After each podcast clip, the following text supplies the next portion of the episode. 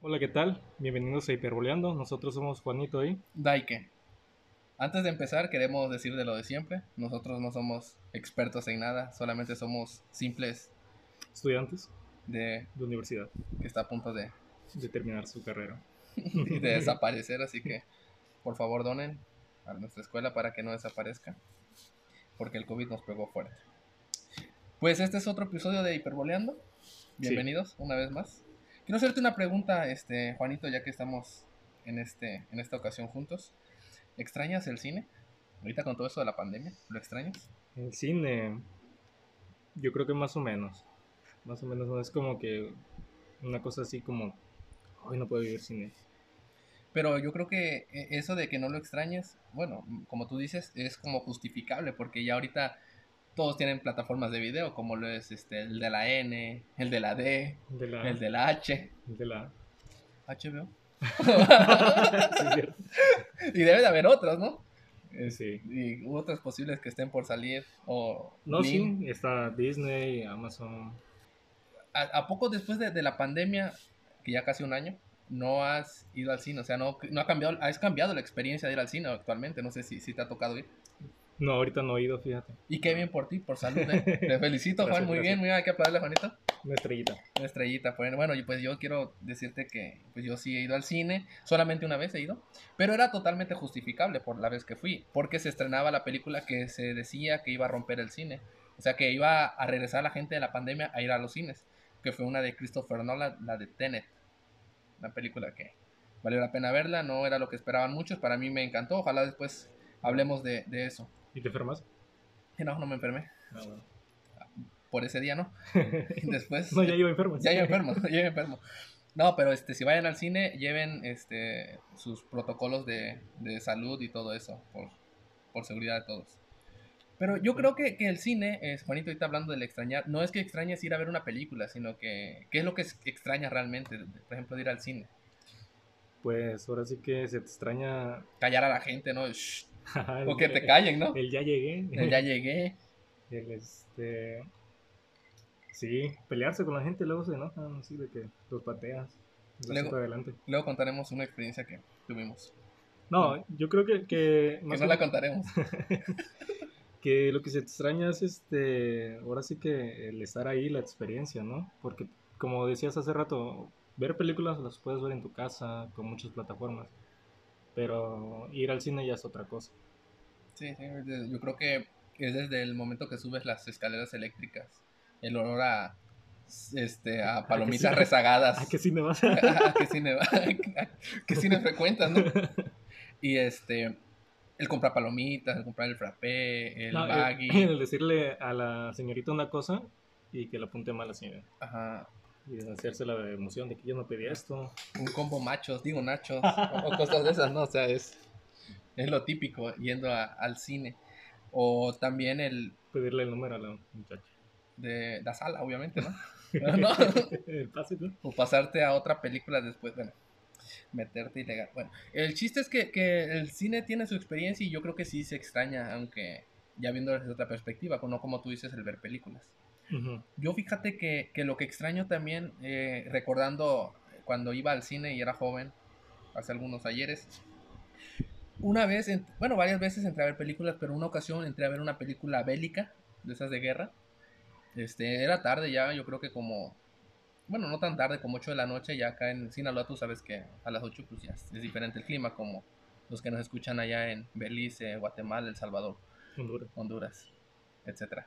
Cuando yo salí de ver esa película bélica, muy buena por cierto, eh, afuera del cine estaban unos militares y, y gente con armas largas que son de la autoridad según. Entonces, Alberto, yo sentía como que ahorita se iba a soltar la balacera, como que quedé un poco tocado por esa película y esa fue una, fue una experiencia muy buena de películas bélicas que no todas me hacen sentir eso y esa fue una película que, que, que me tocó. No sé si a ti te ha pasado algo parecido, no, no con películas de guerra, puede ser con otro tipo de películas. Eh, con otro tipo de películas, si por ejemplo, si yo veo las películas que hablan sobre una línea de tiempo, sí me quedo así como que, si soy yo este el que debe estar aquí.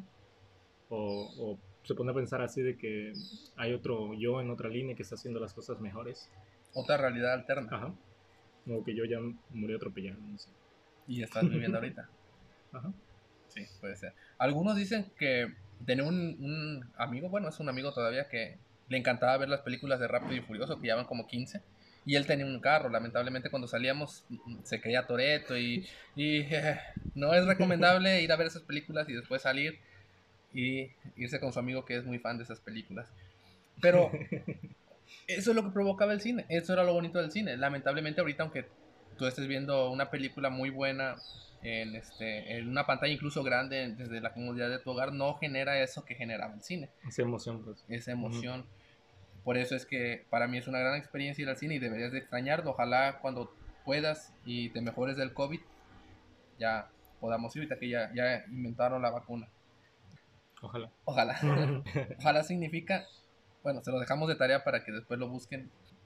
Hablando de ahorita del cine, y hace un momento hablé de las películas bélicas que dejan un trauma psicológico. Bueno, no trauma, sino como te dejan como esa sensación de que algo bueno pasó o algo malo, te queda como diciendo, qué buena película. ¿Qué se necesita o qué necesita una película para ser una buena película bélica? O, sea, o, tú recuerdas una película bélica que digas, esa estuvo muy buena. La de Capitán América. La de Corazones de, de Hierro. Ya, es la de... ¿Quién sale ahí? Este, sale Brad Pitt. El papito de Brad Pitt. Salen muchos buenos actores, mira, sale Brad Pitt, sale el que salía en la de Transformers, la primera, no sé cómo se llama. Sale uno... Optimus Prime. Salen varios. Sale Hulk, ¿no? ¿No se parece a Hulk el que está dentro en el tanque? No, no se parece. No, sale, ¿sabes quién? Es, es que no sé cómo se llame, el gordito, el que le dicen gordo. Sí, sí, es, que tiene descendencia mexicana, creo, dicen. Es, mexicano, es mexicano. Pero ese tipo apenas tuvo unos papeles en Deadpool y no recuerdo qué otra. Es, es, muy buen actor. Aparte de esa película, por ejemplo, yo recuerdo la de Rescatando al Soldado Ryan. Luego también la de Hasta el Último Hombre, ¿no? Ajá, el tipo religioso, ¿no? Tipo religioso, de objetor de conciencia. Es que mira, para que una película bélica este, sea buena a mi punto de vista, porque hay muchísimas películas de guerra. La de La vida es bella? La vida es bella puede ser. Y la de Pijamas, ¿no? El niño en pijamas.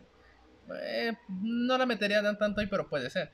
Es que mira, en esas películas bélicas se supone que es una película fuerte, ¿no? Incluso en la de que tú me mencionaste en Corazones de Hierro se ven escenas cuando alguien le disparan y salen volando parte de su este de su... cuero, de su cara, su cabello.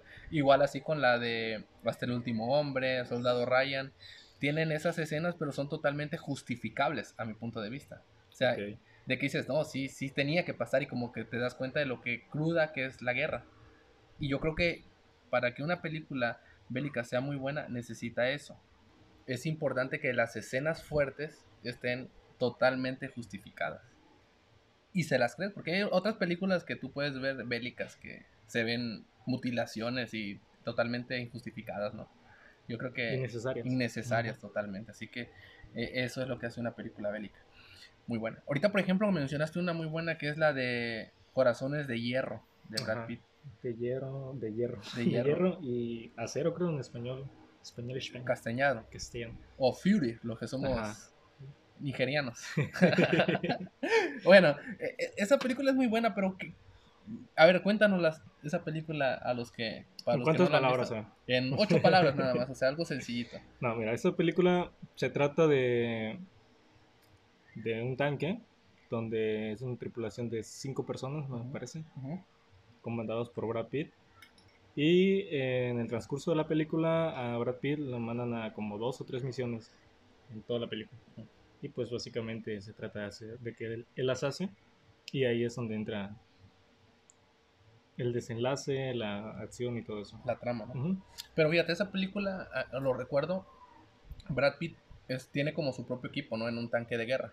Él es, digamos, el jefe o el líder. Sí, el encargado, pues, del en esa película, este, como están en la guerra, obviamente siempre va a haber bajas en una, guerra. Hay una baja en su equipo, así que digamos hay un vacante. Y ahí meten a un joven que no tiene futuro, no, tiene futuro con nosotros, que no tiene experiencia en, lo que es la guerra. De hecho, creo que tenía un puesto como de escritor, algo así de mecanógrafo, periodista. Sí, era eso. Que él iba a la guerra a escribir, no iba a, a matar, según. De hecho, lo imponen o sí, lo imponen a que esté en ese equipo no lo ven muy bien, no, no podía ser amigos con ellos, como que no compartía las mismas ideolo- ideologías, porque él iba como, ya dijimos, a escribir. Sí. Pero este, poco a poco se fue metiendo ahí Ajá. al equipo, no, no por las buenas, sino por las malas, ¿no? No sé si recuerdas algunas escenas de eso, Este, por las malas. por las malas de que Sí, la, cuando lo mandan a la primera misión, que le dicen que mate a uno de la SS, de de la la, SS, pero, pero pues no lo quiso hacer. no lo quiso hacer. Hay spoiler ahí. Pero sí lo mató, ¿no? Ajá, sí, pero... pero A la- le puso la Ajá, mano a eh, Brad Pitt para sí. que lo hiciera. Y así fue que... Sí, poco a poco se fue este... ¿Maleando es la palabra, crees? O, o- Yo creo que poco a poco fue sintiendo o fue viendo que el por qué se hacían las guerras. O sea, hubo una escena en la que él llega a un pueblo donde este, conoce una chica y ya después de que eh, la conoce y pasan cosas, eh, creo reciben un ataque y su edificio se cae. Es, es curioso porque la tipa era de, de los contrarios a ellos, no eran alemanes. Era alemana. La tipa era alemana y ahí se conocen en una... De hecho, ellos llegan a un pueblo alemán, ¿no? Como a... Y ahí, este, en la misión, y una familia alemana estaba escondida. Entonces, estos, lo- los soldados contrarios a los alemanes llegan y encuentran a esa familia, era para que los mataran o hicieran cosas malas con ellas, pero al contrario, ¿no? La pueden hacer de comer, tocan el piano. Ajá. El chavo como que se hay un enamoramiento de los dos, Ajá, sí, algo, sí. algo entre ellos dos. Sí. Y, sa- y salen, salen de ese lugar, ¿no? Por lo que haya pasado, porque estuvo muy buena esa escena, vean a todo, por eso, vean esa película. Salen y al final mismo los mismos alemanes tiran una bomba que mata sin querer a... a- le pega a esa casa donde acaban de estar ellos. Y Y ahí Una poco escena muy poco- cruda. Sí, ahí poco a poco y, y fue necesario. totalmente justificada la- Sí, la, y- y expulsión. ahí este, él pues se da cuenta que la guerra pues sí está, está cañón. Es que yo, bueno, no sé en esa época cómo era, hay que checar la historia, pero ¿a qué vas si no vas a ir, o sea, ¿a qué vas a la guerra si no estás preparado para eso? Pero bueno, él no iba preparado. Él era iba a ser escritor, pero ¿para qué te apuntas? Es, Es que, que- actu- actualmente, actualmente uno voluntariamente puede ir a, a una guerra, ¿no? O sea, enlistarse al, aquí a la, con los militares y los de la marina de nuestro país. Pero a lo mejor en aquella época era obligatorio, ¿no? O sea, te llegaba como un requerimiento que tiene que ir Mm. alguien a fuerzas. Es que era obligatorio porque como tú dices hay bajas. Así que pon tú si un pelotón pues ya había desaparecido, tenían que reclutar a nuevos. Y este y a Pues veces, bueno, por ejemplo, Alemania reclutaba a niños. Ahí en la película se ve que reclutaba a niños. Sí, cierto. Bueno, tienes, tienes razón en ese sentido. Y poco a poco en la película, eh, este eh, joven que entró ahí a la guerra con el equipo de Brad Pitt empezó, conforme fue pasando el, el- el tiempo en la película, se fue haciendo amigos de ellos, ¿no? Fueron como viéndolo como parte de la familia, fueron este, defendiéndose entre ellos, hasta se pusieron nombres de guerra, ¿no? Que le llaman, o apodos, como les decimos nosotros. Pero es- está bien, mira, por una parte, ir a la guerra como que te da esa oportunidad, ¿no? Es como, imagínate que a ti te, te toman ahorita y te mandan allá con militares de, de cinco estados, uno de Jalisco, de Los. Guerrero, de Baja California, ¿no? Los Cabos. Ah, no, de Guadalajara, no, de, de Los Cabos, saludos al- de las ciudades de Los Cabos, todo eso. De cinco diferentes, obviamente no te van a conocer, tienes la oportunidad no solamente de cambiarte el nombre, el nombre no, sino el apodo, ¿no? O sea, porque nadie te conoce y todos te van a creer, ¿no? Si tú dices, no, pues yo soy el, el, este, el escopetas, El este, no, ese, ese vato, ese vato se la rifa con la escopeta, ¿no? El escopeta. O yo soy como el matemático, ¿no? O, o no, ese vato es bueno para la banda. Me dicen el rifle. El río. Imagínate que tienen el río. O sea, y ellos se ponen nombres de guerra, que, que comúnmente también se utiliza en otro tipo de, de lugares, nombres de guerra. Pero bueno, nombres de guerra, por ejemplo, recuerdo que uno se llamaba, o bueno, se hacía llamar gordo. Ajá, el mexicano. Otros que te acuerdes, Estaba Biblia. Ah, Bible, el de la Bible, Biblia. máquina, Máquina es el muchacho, pues. el joven, que hasta el final le pusieron ese, ese apodo, máquina Ajá, ya al final. y Don. Y Don, que es Brad Pitt. ¿Y por qué le pusieron, por ejemplo, a Bible, Biblia? ¿Por qué? Porque citaba muchos pasajes de la Biblia. Era como cristiano, creo, no sé, era religioso. leía la Biblia, ¿verdad? Y de Ajá. hecho e- es, sorprendente porque hasta como que la Biblia es un conocimiento general porque todos, hasta Brad Pitt, se supo algunos relatos, ¿verdad? Y o sea, el nombre de guerra tiene que ir con eso, como Lo que hace. lo que haces o cómo te, te, te desenvuelves en ciertas cosas. Por eso te pregunto, tú, si fueras a la guerra, ¿cuál fuera tu nombre de guerra? Aparte de escopeta. Uy, mi nombre de guerra. Por ejemplo, algunos son CR7, ¿no? ¿Cuál sería tu nombre de guerra? No sé, deja pensar. Bueno, yo te digo el mío. El mío sería Daike. es, que, es que está chido, ¿no? O sea, Daike, o sea, no, no es un nombre normal, pero Daike, pues, el Daike. O si no, pues, ¿qué sería el...? Mm, Es que, Pero es que sabes que muchos te lo ponen. Ese es el Eh, problema. Eso sí, te lo ponen. Por ejemplo, ven ese y va a decir, no, el, el este. El sinaloense, el, el tal, ¿no? El, es cierto, te lo ponen, ¿no? No es tanto de que tú te lo quieras poner. sí, me decían el, el orejas. El orejas. ¿Quién sabe por qué? Pues Sí. sí, son cosas que, que lamentablemente, como el nombre verdadero, ¿no? No te lo ponen. Como te lo pones tú? pues, como en la escuela. Ajá, el apodo. Pero es que el apodo puede ser para bien o para mal, ¿no? Es que también te lo ganas. ese es- ¿El apodo? O sea, te lo Hay- impone hay- alguien. Pero hay apodos que te los ganas así. ¿no? Ah, hay apodos que sí, pues, pero hay apodos chidos. O sea, que dicen, ah, sí, me gusta que me digan, ¿no? Y hay otros que, pues, no, nomás no. Bueno. Pero bueno, entonces ese sería tu, tu, tu nombre de guerra. El, Yo que alguien me lo ponga. sí, mejor es, es mejor no, no ponerse tu mismo nombre de guerra que alguien te lo, te lo ponga. Pero entonces, esa película, pues, tiene todo para una película bélica a tu punto de vista. A mí sí me gustó mucho. Y sí tiene como ahí unos mensajitos de trasfondo. Sí te pone a pensar, la verdad sí de que, de que, de que, bueno, me llama la atención la escena donde un tipo encuentra al joven, a esa máquina, Ah, el, ok. y decide no matarlo. Entonces ahí me puso a pensar que no todos los que estaban en la guerra, pues querían estar realmente en la guerra. Porque tampoco Máquina al principio quería estar en la guerra. Así que, este, pues sí, como que hay unos que están a la fuerza. O en ese momento, pues, Ajá, entonces le perdonó la vida, ¿no? sí, le perdonó la vida. Pues eso tiene los dos lados la, la guerra, ¿no? Lo, la guerra es lo contrario al amor. no, hagas, no hagas la guerra. ¿Cómo es? No hagas la guerra es el amor, el dice, decía este Lupillo Rivera. No, no decía eso Rivera. No, lo pillé. Calificación del 1 al 10, ¿cuánto le pones a la película Fury?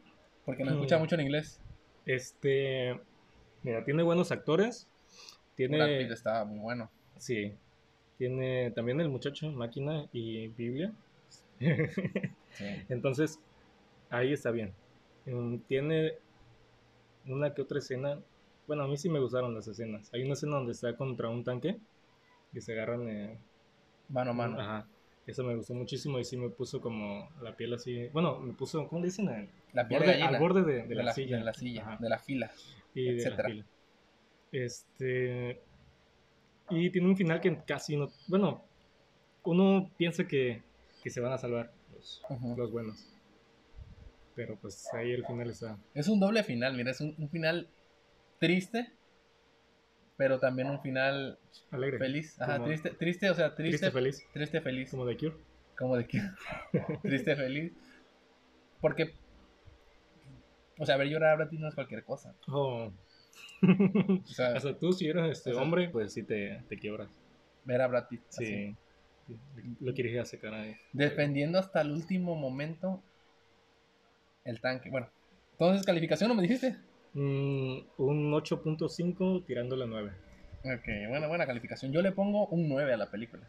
Se me hace, tal vez sea, muchos dicen, "Ah, es una película X, pero para mí es una película que cumple con todo lo que tiene que ver para que sea una buena película bélica. Se me hace una muy, muy buena película en todos los sentidos. Tiene acción, tiene drama, te conmueve, te hace reír. Las escenas fuertes que tú ves te quedas así como que, ah, no sé, muy fuertes, pero te dan a entender lo que así de cruda es la guerra. Y eso no es nada con lo que su- me supongo se ha de ver en, en los que han ido a guerra, ¿no? Los que han estado. Por eso dicen muchos que cuando regresan de la guerra ya no regresan igual. Se tienen que Sí, tiene. ir a terapia y cosas así. Como le dicen, este. Estrés post.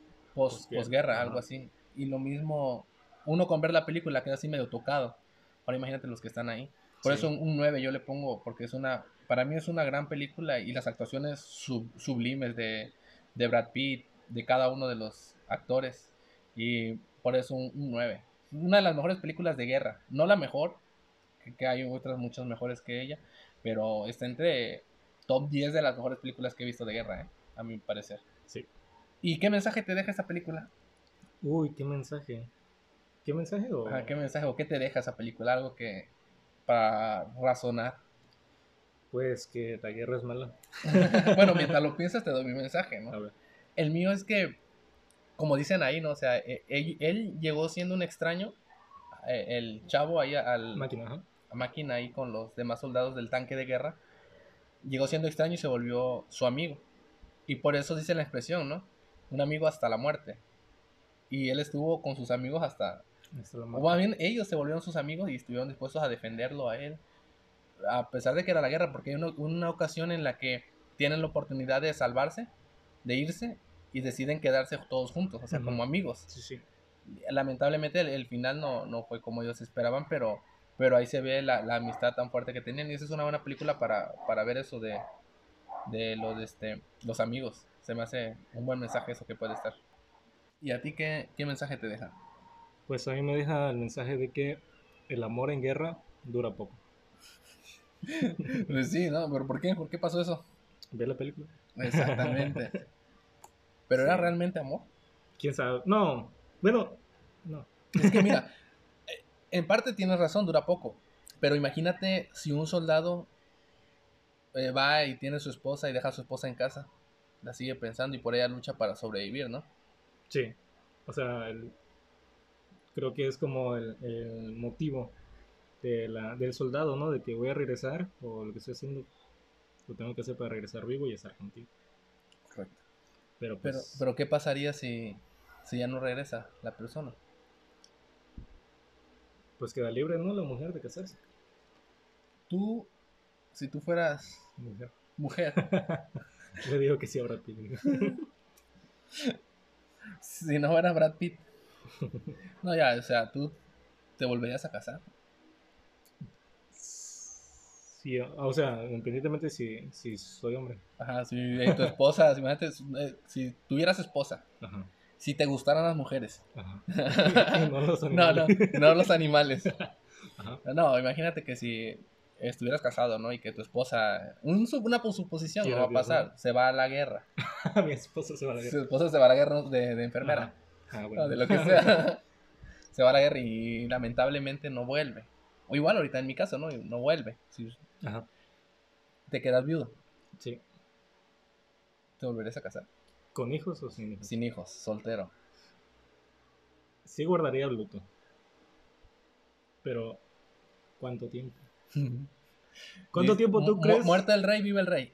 ¿Cómo, cómo? Es un dicho, o sea, muchos dicen que mu- muerto, cuando se muere el rey, al otro día, se- a ese momento se anuncia el nuevo rey. Ah, ok.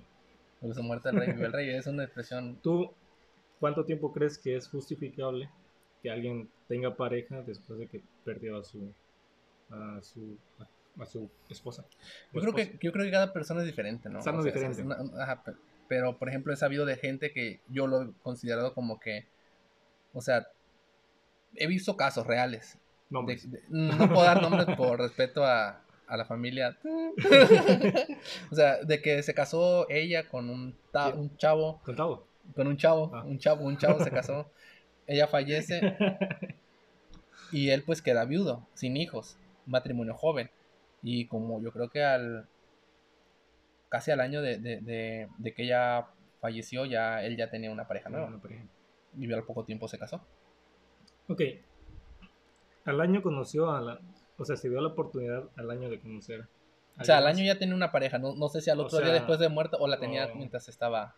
Está para, está para pensar. Está para pensarse, pero Pero tú, o sea, ¿crees que debe de haber un tiempo justificable? yo creo que un tiempo razonable sí.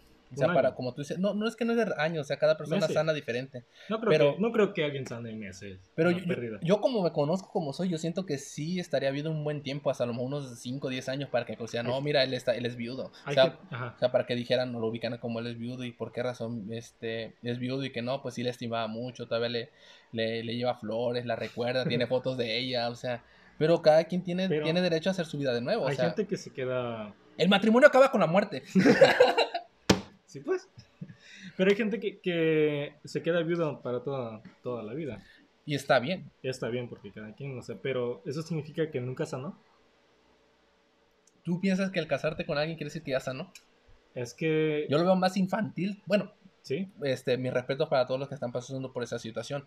Pero no es que lo veo infantil, sino que lo veo que a lo mejor están tratando de reemplazar ese amor que, que era esa persona, su todo, o no sé, su pareja, su esposa, y lo quieren reemplazar ya. O sea, no, siento que no va por ahí. No es como cuando se te rompe un celular y te compras otro porque ya lo necesitas. O sea, siento que, que es diferente una persona, no es como un objeto. Y por eso siento que hay que darle su lugar, su luto un buen rato. A mi punto de vista. Porque yo sano diferente, pues yo sano, yo no, yo no soy como otros que, que este, que sanan muy rápido. O sea, no, no estoy diciendo que sea, cada persona es diferente, por eso digo, yo soy más así. Pero algunos tal vez sanen al mes, ¿no? A los dos meses. O sea, y está bien, yo no les digo que no, pero, pero yo lo veo así, pues. Siento que, que sí hay que casarse a lo mejor, pero dejar un Pero es que, que- O sea, después de. Y es que la muerte es muy diferente a terminar una relación. O sea. Ah, obviamente, no, pues estamos hablando de muerte. Y es que es diferente el terminar una relación que, que el que se termina una relación por la pérdida de, de una persona por la muerte. O sea, son totalmente, totalmente diferentes las cosas. Yo creo que es justificable eh, cuando alguien pierde a un ser querido porque llega un momen- momento en que la persona pues puede caer en depresión.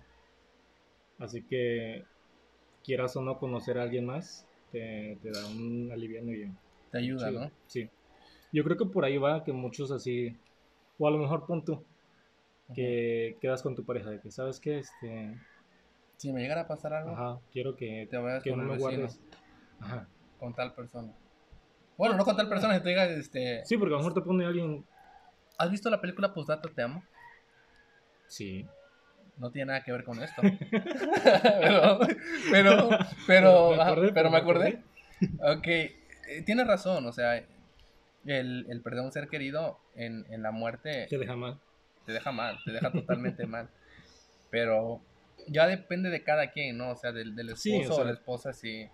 Y si tiene una nueva pareja, pues está bien, es ella. Y si no la tiene, también está bien, ya queda de cada uno. Ya yo di mi opinión muy, muy mía. Conclusión, ¿te casarías o no te casarías? ¿Con quién? Si fueras a la guerra. Ah, si quedara viudo. Ajá. Sí. O sea, soy persona, soy humano. Pero sí te casarías con una mujer, ¿no? Sí. Ah, ok. Pues sí, yo creo que todos nos casaríamos, ¿no? Ya depende uno si lo hace al mes, a los dos meses o al año, o queda viudo para siempre. Pero, pues sí, es, es normal que el corazón sane y, y san- y sanar es bueno, ¿verdad? ¿Algo más que tengas que decir? ¿Que calle ahora o...? No, está bien. Todo está perfecto. Pues esto fue otro episodio de Hiperboleando, pero antes de irnos queremos dar una frase motivacional para ponerla ¿dónde? En la frente de su novia. En la refri, en el refri, Ah, ok. en el refri de la, del de la De viuda. de su- de la viuda. No, en el, en el refri, o sea, una frase que cuando la vean, que sean de- tristes, deprimidos y digan, esta frase me, me, me dio para arriba, mi frase del día. Y en vez de leer el horóscopo, o sea, ¿quién lee el horóscopo? O sea, ¿para qué? Es justificable. Eh, En otro tema hablaremos Eres del cáncer, horóscopo. ¿verdad? Sí. Sí, por eso. Por eso dices eso. es- yo, yo como soy este... Yo como soy, este, ¿cómo se eh, llama? Saga de... saga- Saga de, de las 12 casas. Ajá. Bien, la Ah, frase, La frase motivacional del día de hoy es... dice, después de la voz del Señor que decía, ¿a quién enviaré y quién irá por nosotros? Entonces respondí yo, heme aquí, envíame a mí. Isaías 6.8. Bueno amigos, este fue otro episodio de Hiperboleando. Nosotros somos Daike y Juanito. hasta, la próxima. Bien hecho, bye bye.